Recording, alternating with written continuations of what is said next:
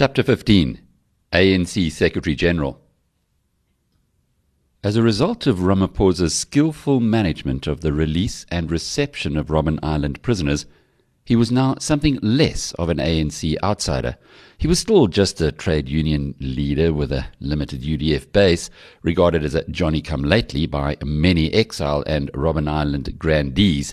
Yet Cyril was also suddenly everywhere, and often at the side of the man, Nelson Mandela, whom everybody wanted to see.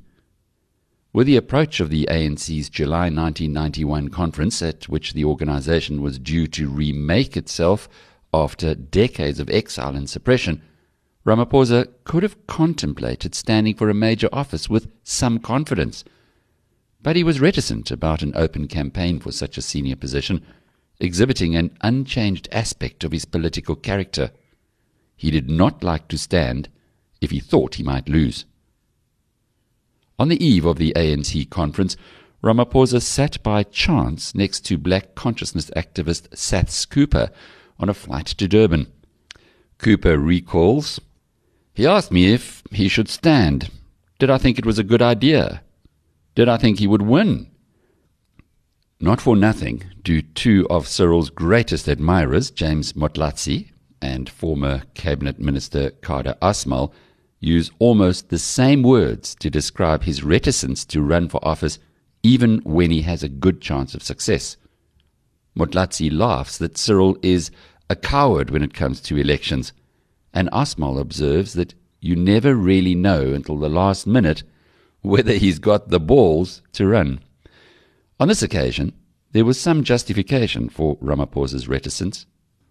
The 48th National Conference, held between the 2nd and 7th of July 1991, was the first full assembly of the liberation movement for decades. It provided a first opportunity for members to debate together the character of the movement that would dominate post apartheid politics. More than 2,000 delegates, representing half a million nominal members, attended, and they included UDF activists, members of underground structures, foot soldiers from the camps of Mkhonto weSizwe, the women's and youth leagues, and returned exiles from foreign ANC missions. The first key challenge was electing a new leadership for the movement and a new National Executive Committee, NEC. UDF and COSATU convention was to insist on an open contest for leadership positions, whereas the traditional exile practice, forged in different conditions, was to take key decisions behind closed doors and in advance.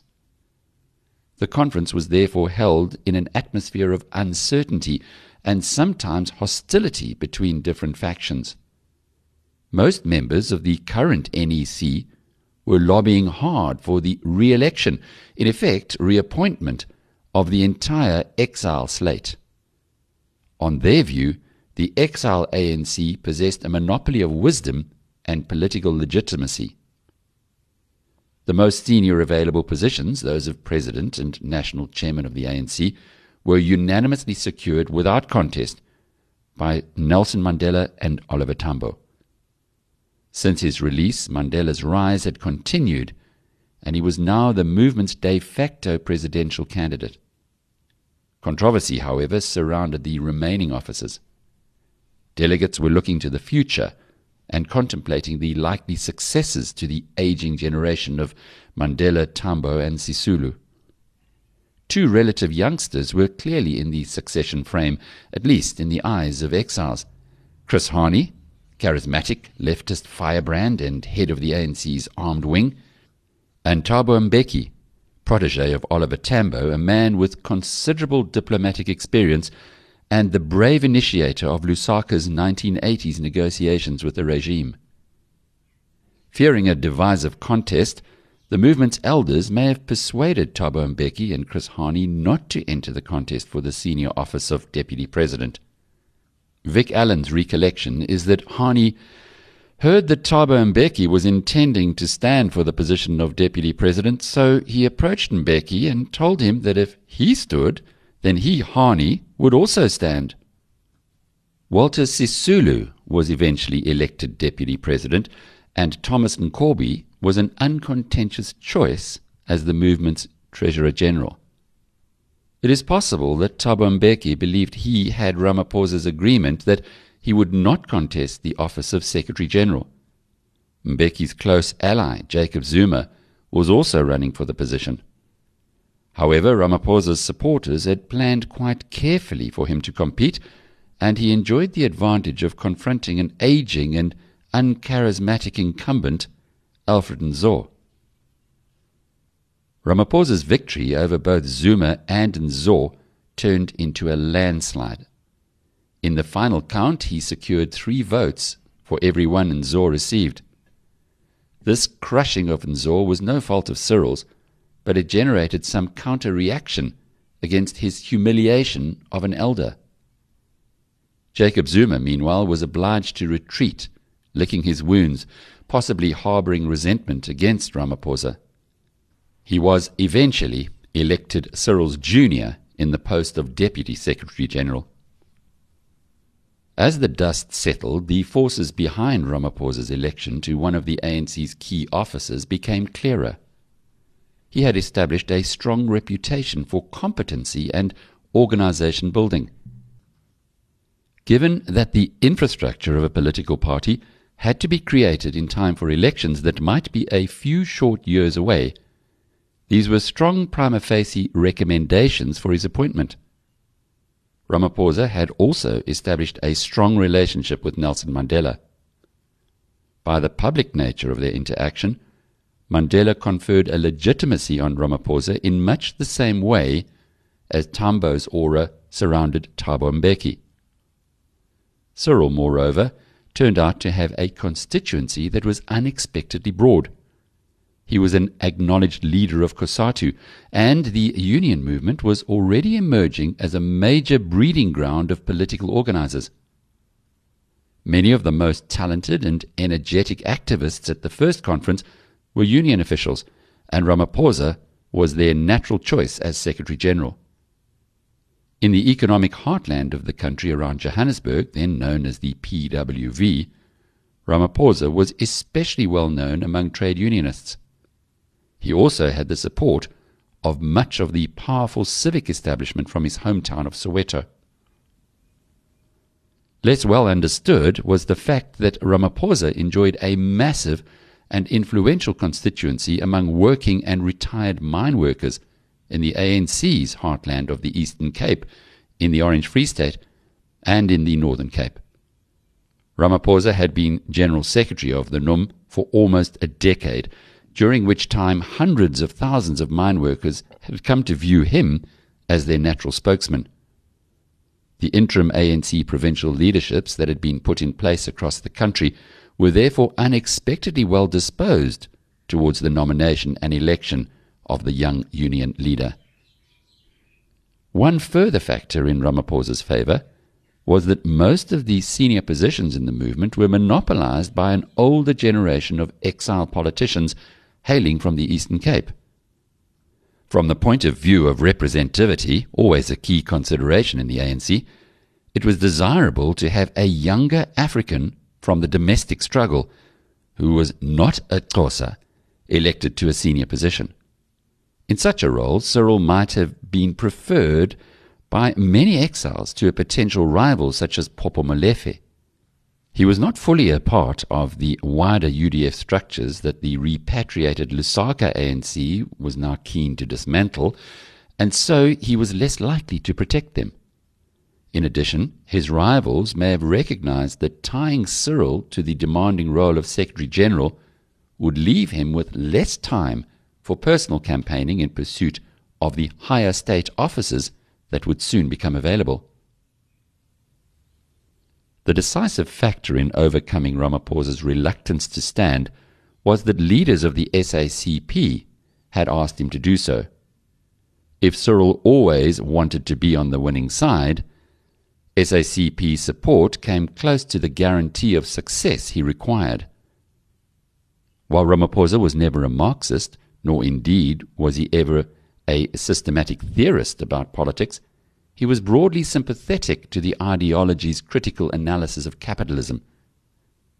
The South African Communist Party was also a familiar presence in the union movement, which it viewed as an advanced force in the struggle for working class mobilization. The ANC cadres with whom he had the most contact in the late 1980s, Mac Maharaj, Govan Mbeki, and Kgalema Motlanthe, were leading South African Communist Party members. Cyril was also influenced by members of the wider international communist movement. He met his English friend Vic Allen, who was to remain a communist and defender of the Soviet Party after its 1990s implosion, in a boat off the coast of Cuba, where they had both travelled to meet Fidel Castro. Arthur Scargill, eccentric communist leader of the British NUM, also regularly attended South African NUM Central Committee meetings and served as a conduit for funds and advice. James Motlatsi, Cyril, and Vic Allen visited the Soviet Union together clandestinely. When Joe Slovo returned from exile, he and Cyril were to become very close friends and confidants. Slovo was in reality a pedestrian socialist theorist, but he adroitly used Marxist categories to justify his acute pragmatic judgments. His South African Communist Party, in truth, was an organizational rather than an ideological force, an institution that brought together the most capable cadres to neutralize the ethnic squabbling and patronage politics that were routine elsewhere in the ANC. Was Ramaphosa a South African Communist Party member? William Gumede comments that Cyril allowed his membership to lapse, but characteristically offers no sources to support his contention that Ramaphosa was ever a member. Cyril's friend, Vic Allen, once suspected he was a secret member of the party for a year or two in the late 1980s, but no longer feels that this was the case. Frederik van Zyl Slabbert speculates that Cyril joined the SACP as a matter of expediency just as Thabo Mbeki resigned. Slabbert's contention is that both Mbeki and Ramaphosa recognized the great significance of the decline of the USSR. For Mbeki, there was no longer a relationship with Soviet power and resources to justify a continuing affiliation, and he resigned from the South African Communist Party Politburo at the end of the 1980s. For Ramaphosa, by contrast, SACP members seemed the liberation movement's most penetrating strategists. Allen argues that Cyril's relationship with the SACP was deep and dependent. He had close relationships with Motlanthe, Govan Mbeki, and Maharaj. When the ANC and the SACP were unbanned, Cyril committed the funds and resources of NUM to re-establish both of them throughout South Africa. Moreover, the SACP's central office and NUM were in the same building, and Cyril had only to walk down two flights of stairs to have a discussion with SACP leaders. After Chris Hani became the General Secretary, he made that trip frequently. Hani had a big influence on Cyril. As the negotiations got underway, he also grew close to Joe Slovo.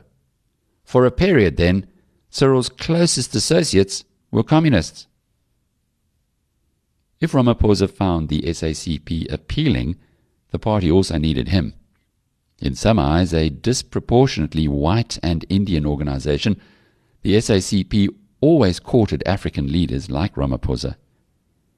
It required an insurance policy against the debilitation or death of its long term African figurehead, Chris Hani. Cyril's colleagues at the NUM, James Motlatsi and Marcel Golding, meanwhile both counseled him against joining the party.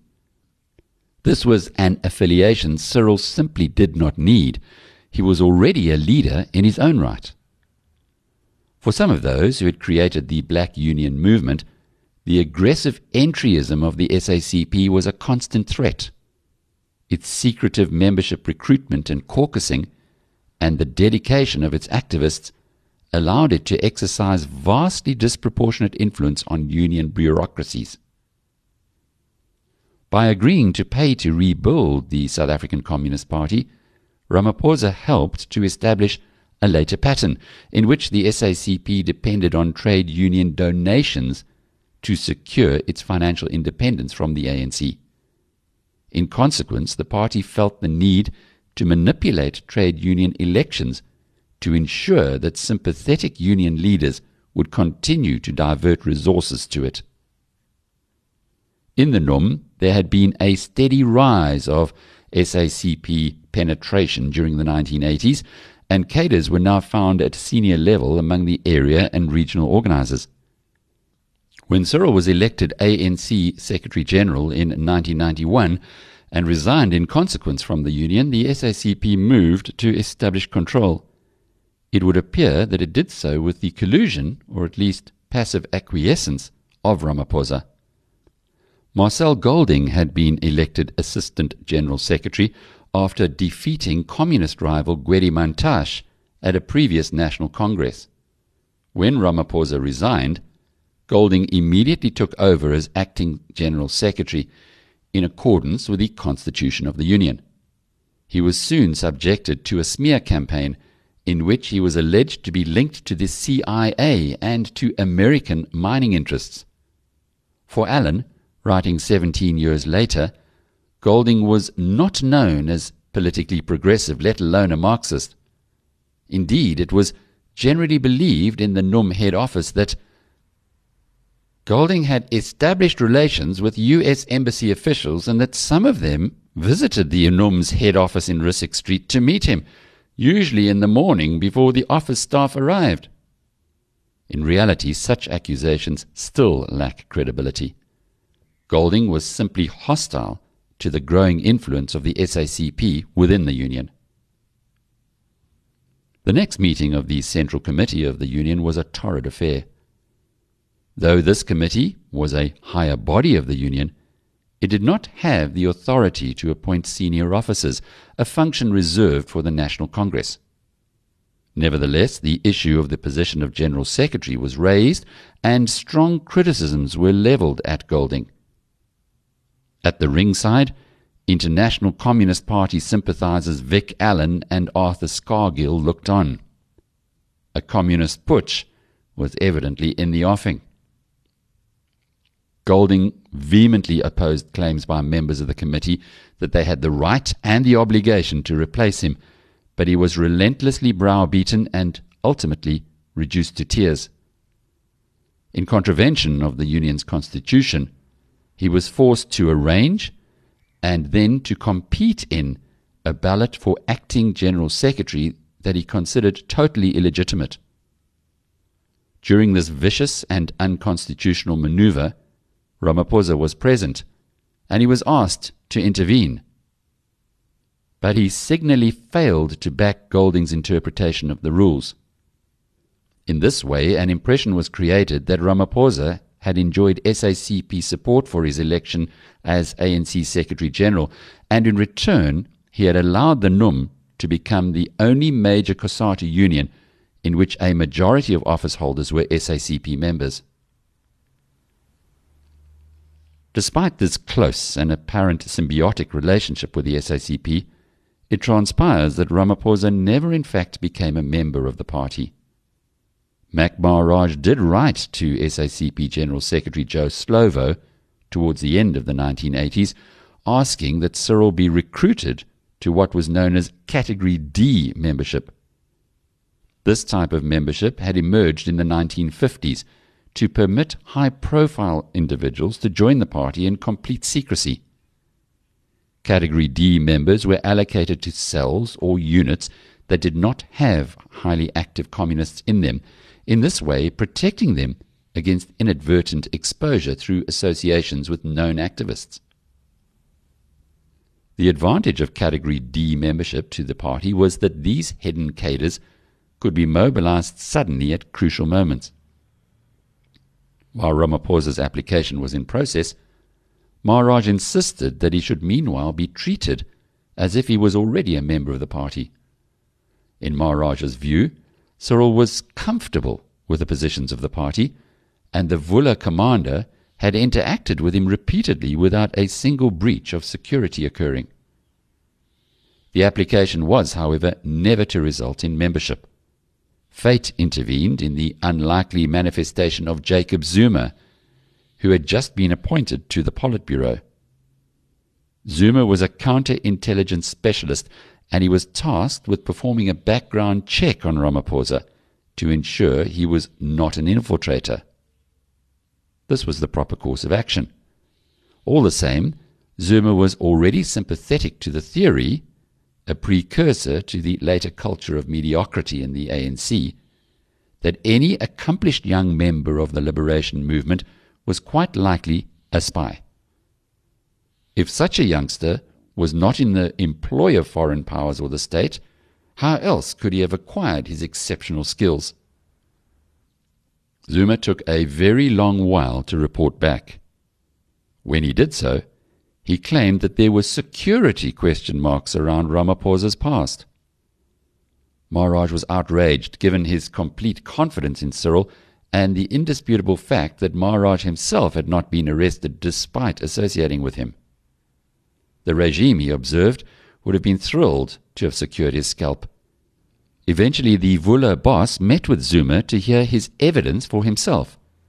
It transpired that Zuma's doubts rested on the already well known fact that Cyril, like so many others, had once been imprisoned and released without being charged.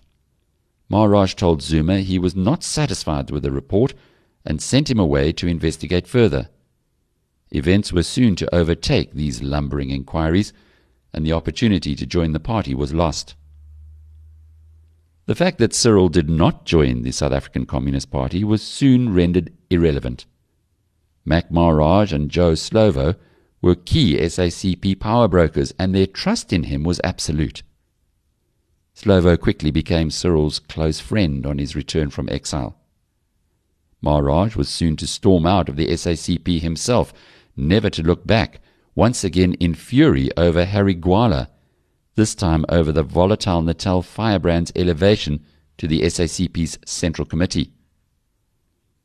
An axis was emerging that cut across the boundaries between party and ANC and transcended divisions between exile and domestic cadres. Members of this new left axis included some SACP stalwarts from exile, certain former SACP activists who had torn up their cards, and others who had never been and would never become members of SACP structures. Some of this last group were leftist but anti communist intellectuals, such as Pallo Jordan. Others were inxiles, often communist COSATU or UDF activists such as Trevor Manuel, Cheryl Carolus, and Valli Moosa, who were flexible and adroit enough to build bridges with their exile comrades. This wider left axis proved decisive in the nomination and election of Cyril to the position of ANC Secretary General. Its ambitions, however, did not stop there. After the bombshell of Cyril's elevation to one of the great offices, the ANC's 48th conference moved on to the election of the NEC. The 50 members of this key decision making body were elected from a list of 130 nominations. Much of the conference floor discussion turned on the contest between Thabo Mbeki and Chris Hani, rivals for the future leadership of the ANC. Branch delegates were aware that the two men had been asked to relinquish competition for more senior office, and this made the outcome of the NEC contest all the more exciting. The election was by secret ballot and involved each delegate casting multiple votes, almost equal to the number of positions that were to be filled. After a tension racked count, the most successful of the candidates, Chris Hani and Thabo Mbeki, received 94.7 and 93% respectively of the vote, indicating that almost every delegate had recognized these two candidates' claims to a place on the NEC. Despite the marginal nature of the victory, Thabo Mbeki had been defeated by the left's candidate Chris Hani. Other SACP cadres who received more than 80% support in the ballot, including Joe Slovo, Ronnie Kasrils, and Harry Gwala, and the NEC's top 20 also included senior UDF activists Terror Lekota, Steve Tshwete, Popo Molefe, and Trevor Manuel. The conference then turned to policy issues. Among the resolutions adopted by the conference was a commitment to a negotiated settlement that would have been inconceivably just two years previously. It affirmed that the possibility exists of achieving the transfer of power to the people and the creation of a united, non racial, non sexist, and democratic South Africa by peaceful means. Care was taken to celebrate the role of all elements in the liberation movement, with the observation that this possibility has come about as a result of the heroic struggles of our people, which have included mass action, armed struggle, and underground work, supported by anti apartheid actions of the international community. Moreover, looking to the future, a resolution observed that to achieve the strategic objective of our struggle, it is vital that we continue to combine all forms of struggle, drawing in the widest spectrum of the people. Gains made in the mass struggle will be reflected at the negotiations table, and MK must maintain its combat readiness and vigilance to enable it to intervene decisively should the anti democratic forces block the path to a peaceful settlement. In reality, it was widely, if far from universally, recognized that armed struggle had failed, and that negotiations now had a real chance of success. The focus of attention was correspondingly on practical steps to get negotiations moving. Conference called for rapid moves to an all party Congress and the adoption of a democratic constitution and the election of a parliament representative of all the people of South Africa. The priority was for the newly elected NEC to take immediate steps to ensure that a comprehensive and representative team comprising all chief negotiators, working groups, and researchers, which shall function under the supervision and direction of the NEC, is established. In the meantime, and subject to this resolution, Conference mandates the NEC to continue with the process of all out talks and invests it with discretionary powers within the policies of the ANC. A seismic shift was occurring. The ANC's current negotiators were about to be stripped of their powers.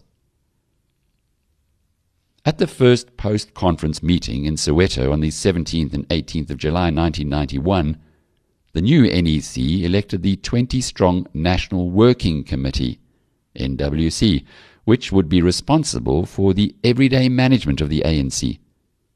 There was much excitement when Thabo Mbeki turned the tables on Chris Hani, securing 66 votes to Hani's 65. But the real story of the meeting was the rise of the UDF. Terror Lekota, Popo Molefe, and Steve Tshwete each secured more than 60 votes. As a result of concerted and strategic voting by the SACP and UDF members of the National Executive Committee, Moreover, the National Working Committee acquired a distinctive leftist imprint. Members included Joe Slovo, Cheryl Carolus, Joel Netshitenzhe, Sydney Mufamadi, Ronnie Kasrils, and Trevor Manuel. Mac Maharaj was only narrowly defeated for the 20th position in the National Working Committee. In the first major realignment of forces in the liberation movement for decades, a broad left front had secured a temporary ascendancy. Pressing home its advantage at the first full meeting of the National Executive Committee on the 31st of July 1991, while Nelson Mandela was on an overseas trip, the left unleashed a putsch to displace the exile leadership from key policy making and negotiating positions.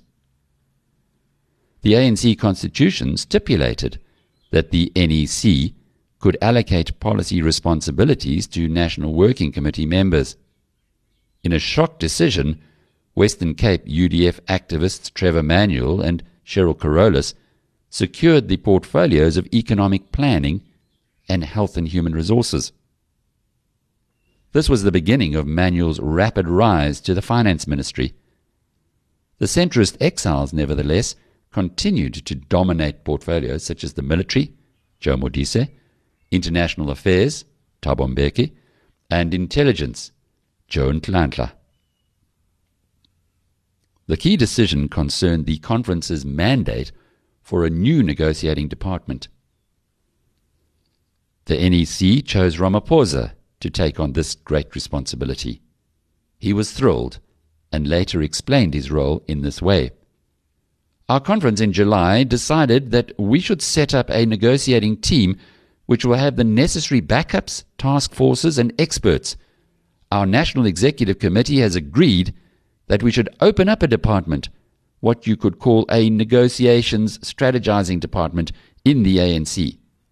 We call it the Negotiations Commission. I have been charged with the responsibility for heading that Negotiations Commission. The left's coup or putsch against the exile leadership had been a brilliant success. The Negotiation Commission's membership of Ramaphosa, COSATU, Valli Moosa, UDF, SACP, and Joe Slovo, SACP, with the addition of the lonely figure of Mbeki, testifies to this new alignment of forces.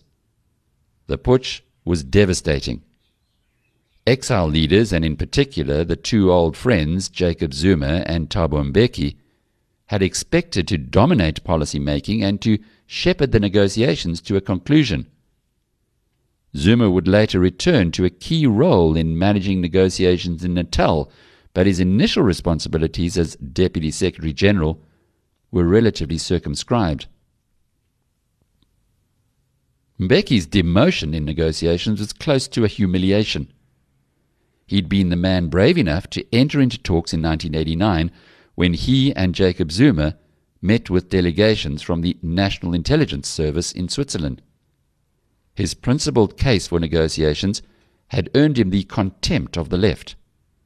Now, a few short years later, the same leftists had ousted him from the negotiations he had initiated.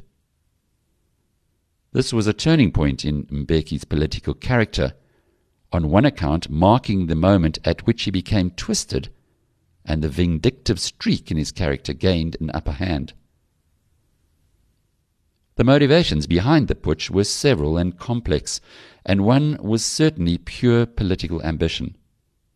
Although Mac Maharaj denies having any influence over the process, I did not even make it onto the National Working Committee at the time, SACP and Vula networks probably played a role in the strategic voting at conference and in the NEC. Domestic leaders like Ramaphosa, Carolus, and Manuel reflected a wider desire for more open politics than the exile leadership was able to countenance or understand.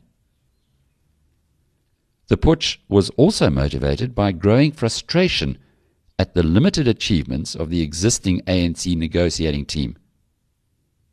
The Groote Minute, signed on the 5th of May 1990, had launched the negotiations onto a promising path. Working groups had been created to remove obstacles to negotiations such as inappropriate legislation, to smooth the repatriation of exiles and the release of political prisoners, and to address contentious matters such as the control of the armed forces, the granting of amnesty, and the curtailing of political violence. Very talented politicians such as Matthews Phosa, Pallo Jordan, and Pedro Maduna had been put to work on these issues. On the other hand, the ANC's team was hampered by the presence of dinosaurs such as Alfred Nzo and Joe Modise. Moreover, even Nelson Mandela and Thabo Mbeki were themselves both obstacles to progress. Mandela's personality was not suited to the compromise and detailed work that negotiations required. He was a big gun, best held in reserve.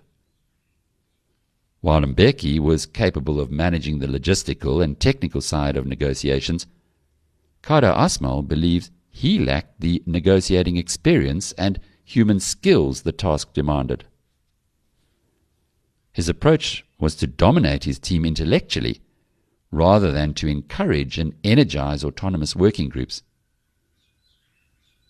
The timeframes for negotiation were already slipping out of control. What was to become known as CODESA 1, the first stage of serious multi party negotiations, was due to have begun in January 1991, but this deadline had passed with little progress being made. The wider implication of the National Executive Committee's appointment of a new negotiating body was that it believed and expected that Ramaphosa and his team would be able to give the whole process fresh impetus. Valli Moosa, indeed, immediately went on the offensive, explaining that the leadership of the ANC had lost confidence in de Klerk, and accusing the president of being part of a double agenda which the regime is pursuing. Negotiate with the National Party, he observed, even if its leader could not be trusted.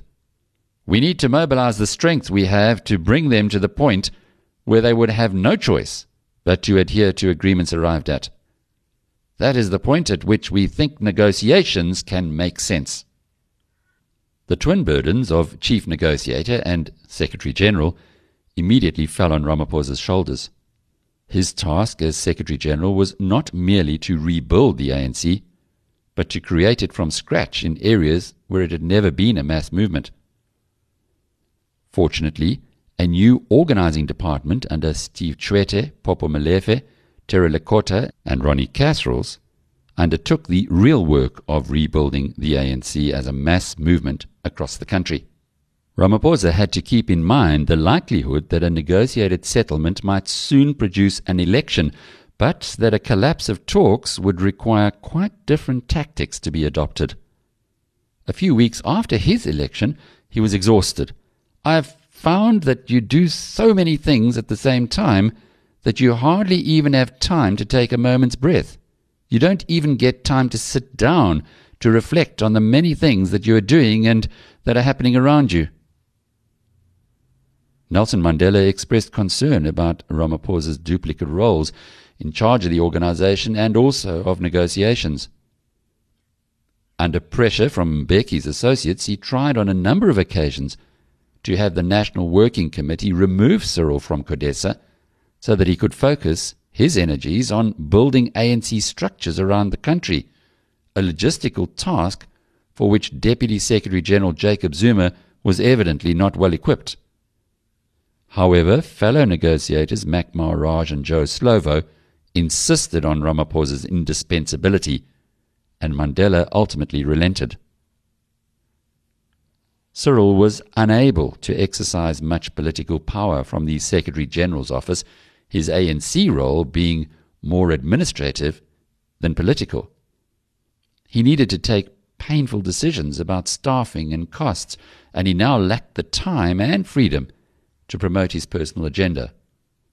However, he soon established reliable head office systems under the redoubtable Marion Sparg, and he seconded able administrators such as the NUM's Simphiwe Nanise and Donne Cooney from the ANC's border region.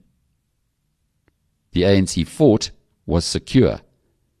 Together with his team of Joe Slovo, Mac Maharaj, and Valli Moosa, it was time for Ramaphosa to return to the negotiating table.